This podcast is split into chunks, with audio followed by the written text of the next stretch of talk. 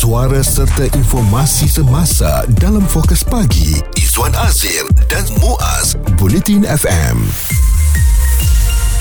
rasa tenang, rasa kembali bertenaga selepas anda bercuti ataupun sebenarnya bila cuti sekejap lepas tu kerja cuti sekejap ni pun payah juga ya. Kita rasa macam susahnya nak selesaikan kerja-kerja kita yang tertangguh. Tapi tak apa. InsyaAllah minggu depan kita kembali semula kepada perjalanan kita, kepada perjuangan kita dalam pekerjaan kita ya. Fokus dah, dah tak boleh dah. Ha, nak nanti-nanti ya sebab cuti pun dah habis. Raya pun kita tunggu hujung minggu je untuk rumah terbuka. Tapi bila rumah terbuka ni kan, kadang-kadang bila terlampau makan banyak sangat ni pun pun ha, kita kena ambil perhatian juga. Sempena Hari Asma Sedunia sebenarnya semalam adalah pun disambut 4 Mei. Ha, kita nak bawakan kepada anda. Kadang-kadang ada sahabat kita yang menghidapi asma ni, kalau kita dah lama dengan dia, kita tahu apabila dia um, semput ataupun susah nak bernafas, dia ada inhaler yang sentiasa dibawakan ha, di mana-mana. Jadi kita pun boleh membantu mereka ni sebab kita tahu dah cara dia. Kita membesar pun lama dah dengan dia kan. Ha, jadi kita boleh tenangkan dia dan kemudian dia akan yalah um, ambil inhaler tu tu untuk menenangkan sekejap diri dia.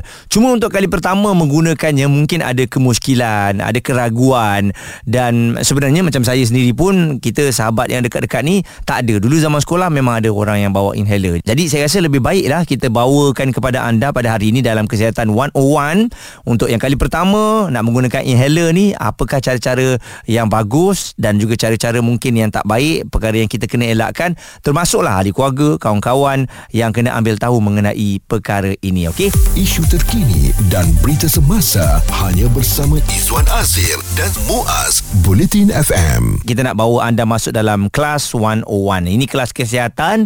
Baru pertama kali nak menggunakan inhaler itu yang kita nak bawakan sempena hari asma sedunia yang telah pun kita sambut semalam iaitu 4 Mei 2023 dan bersama dengan kami sekarang ni pegawai farmasi Hospital Raja Perempuan Zainab 2 Kota Baru iaitu Puan Lee Ai Ling. Jadi mungkin uh, Puan Lee dalam keadaan untuk kita memahami dengan lebih mudah sebenarnya penyakit asma ni apa? Sebab kalau kita tahu penyakit asma ni semput nah itu yang begitu sinonim di dalam masyarakat Malaysia penyakit asma sebenarnya ia adalah sejenis penyakit yang berkaitan dengan saluran pernafasan ataupun dikenali sebagai uh, saluran respiratory yang kronik di dalam paru-paru iaitu berlakunya inflammation ataupun keradangan ya pada sepanjang saluran pernafasan yang apabila uh, semasa serangan asma ia menyebabkan saluran menjadi sempit mm-hmm. dan mhm. seterusnya menyebabkan uh, menyebabkan kurangnya oksigen ke dalam paru-paru. Oh. Ah ataupun dengan kata lama lain uh, kita biasanya panggil penyakit lelah lah. Mm-hmm. Dan mungkin ha. kalau lelah asma begitu sinonim dengan inhaler. Jadi mungkin penerangan mengenai apakah itu inhaler dan juga jenis-jenis inhaler sebab saya tengok ada pelbagai jenis uh, ubat Betul. sedut yang biasa digunakan oleh pesakit asma tu. Okey. So biasanya kalau pesakit yang uh, didiagnose ataupun menghidap penyakit asma biasanya doktor akan bagi uh, ubat sama ada dari segi uh, ubat jenis inhaler ataupun uh, ubat asma. Mm-hmm. So ubat inhaler merupakan sejenis alat yang digunakan untuk uh, menyampaikan ubat ke dalam saluran pernafasan dan sampai ke paru-paru. Sebenarnya inhaler dia boleh didapati dalam pelbagai bentuk.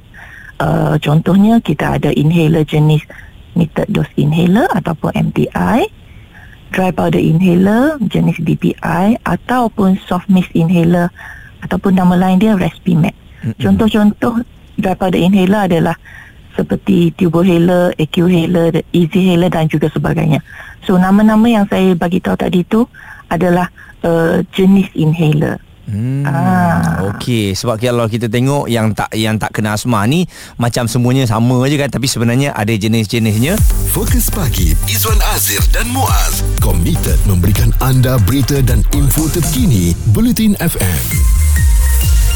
Bagi anda yang mungkin uh, sedang berhadapan ataupun dah lama dah mengalami asma ni kan pastinya ada pelbagai cabaran untuk anda. Tapi uh, syabas juga di atas uh, semangat anda ya untuk mengekang dan juga bersama-samalah menghadapi asma ni walaupun perit ya untuk dilalui.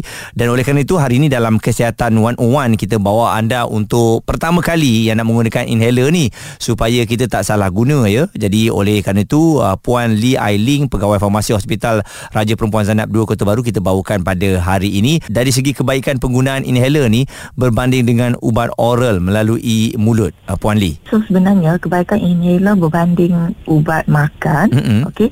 Ia adalah uh, ubat inhaler ni dia akan terus masuk ke saluran pernafasan kita. Ah dan kemudiannya dia akan terus ke paru-paru untuk bertindak. Jadi tindakannya adalah lebih cepat ataupun kita cakap rapid onset of action. Dia lagi cepat dan kesan sampingan yang lebih rendah berbanding dengan ubat oral. Oh. Dan berbanding ubat yang diambil secara oral, ubat uh, ubat yang kita ambil secara oral akan melalui mulut, kemudian masuk ke dalam saluran darah dan baru dibawa ke paru-paru kan. Uh, jadi kalau inhaler ni memang tak perlu, memang direct sampai ke paru-paru. Oh, sebab tu Ah, bila saya tengok tu. macam orang macam sesak nafas bila ambil inhaler tu Yes, sekejap je dia dia lebih cepat. tenang eh. Yes. Uh-uh. Jadi pengguna inhaler biasanya memberikan keberkesanan yang diingini dalam masa yang sangat uh, singkat Mm-mm. dan menggu- mengurangkan juga risiko kesan sampingan sistemik lah sebab dia tak masuk darah. Oh. Dia macam terus sampai ke paru-paru. Mm-mm, faham. Jadi uh, dari segi tekniknya pula uh, Puan Lee bagaimana eh sebab kalau kita tengok um, adakah sekali tekan ataupun dua kali tekan dah dah okey dah untuk yang kali pertama guna ni. Ah, betul. Jadi salah satu salah satu perkara yang sangat penting untuk diberikan perhatian semasa menggunakan inhaler adalah cara sedotan yang betul. Ah, sebab dia tak sama dengan ubat makan. Ubat makan kita masukkan dalam mulut minum air lepas tu ubat tu akan bertindak.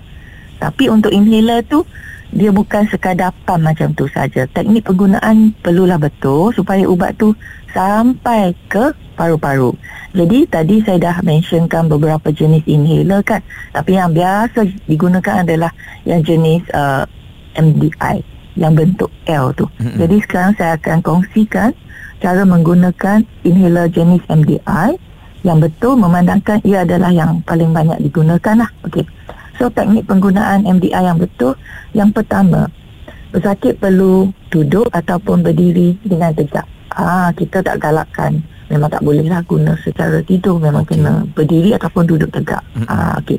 So yang kedua uh, kat MDI mesti ada penutup kan kita kena tanggallah penutup kepada corong mulut inhaler Mm-mm. dan kita uh, inspect pasti, pastikan tiada benda asing dalam corong mulut. Okey. So pegang inhaler antara ibu jari dan jari telunjuk. Lepas tu kita kena goncang dulu mula-mula. Goncang secara mendekat selama 5 saat. Kerana uh, apa yang dapat dalam inhaler tu adalah cecair biasanya. Dia sama ada solution ataupun suspension lah. Jadi kita kena goncang. Okey. So sebelum start guna, first patient kena hembus nafas perlahan-lahan melalui mulut dan sepenuhnya kerana kita nak kosongkan dululah paru-paru Okey. okay, hembus nafas so next letak corong kat mulut bibir tu tutup dengan rapat di sekeliling corong inhaler Mm-mm. ah lepas tu pesakit punya position kepala tu kena jongakkan sedikit saja ke belakang ah sebab kita nak buka saluran pernafasan tu sedikit Okey. dengan cara dongak ke belakang. Okey. So next adalah sangat kritikal di mana pesakit perlu tekan, tekan sekali dan sedut. Uh, almost sekali lah. Tekan dan sedut. Tekan full eh. Yes, tekan full dan sedut. So teruskan sed- sedutan secara perlahan dan sedalam. So apa yang saya nak highlightkan sini apabila, menggunakan inhaler, sedutan tu kena perlahan dan sedalam. Kita Mm-mm. tak boleh sedut kuat. Jangan sedut kuat. Okey. Perlahan dan sedalam yang mungkin. Lepas tu keluarkan MDI daripada mulut dan tahan nafas. Kerana ubat tu kita dah inhale kan. Kita perlu bagi dia masa untuk turun ke dalam saluran pernafasan dan sampai ke paru-paru. That's why kena tahan selama 5 hingga 10 saat ataupun mengikut kemampuan lah. Dan after that, barulah hembus keluar secara perlahan-lahan menjauhi MDI. Okay, so Mhm. apa yang saya cakap tadi tu satu sedutan. Okey. Biasanya pesakit kena guna dua sedotan. So ulang balik step yang saya cakap tadi. Bukannya daripada mula tu terus tekan dua puff tu salah. Dia kena buat Ah. one by one macam tu. Okey, Ah, faham so baru. Tunggu 30 hingga 60 saat then repeat balik lah. Mm-mm. So kalau pesakit menggunakan inhaler yang mengandungi steroid, so kita galakkan untuk kumur mulut selepas menggunakan inhaler steroid tersebut. Baik, uh, mungkin uh, di kesempatan ini sempena sambutan Hari Asma sedunia yang kita telah pun sambut semalam, nasihat uh, Puan Lee kepada pesakit asma dan juga pesakit-pesakit yang menggunakan inhaler ni. Biasanya kita akan melihat pesakit kalau dia guna inhaler kan dia akan uh, berlaku melakukan beberapa kesilapan lah. Mm-hmm. So kesilapan yang biasa tu pesakit akan uh, sedut dengan kuat dan laju. Lepas tu tidak menahan nafas. So kita nak make sure pesakit tu tidak melakukan kesalahan tersebut. Lepas tu nasihat kepada pesakit asma. Okay, yang pertama, apabila pergi jumpa doktor, doktor bagi tarikh temu janji, make sure uh, mematuhi jadual temu janji. Okay.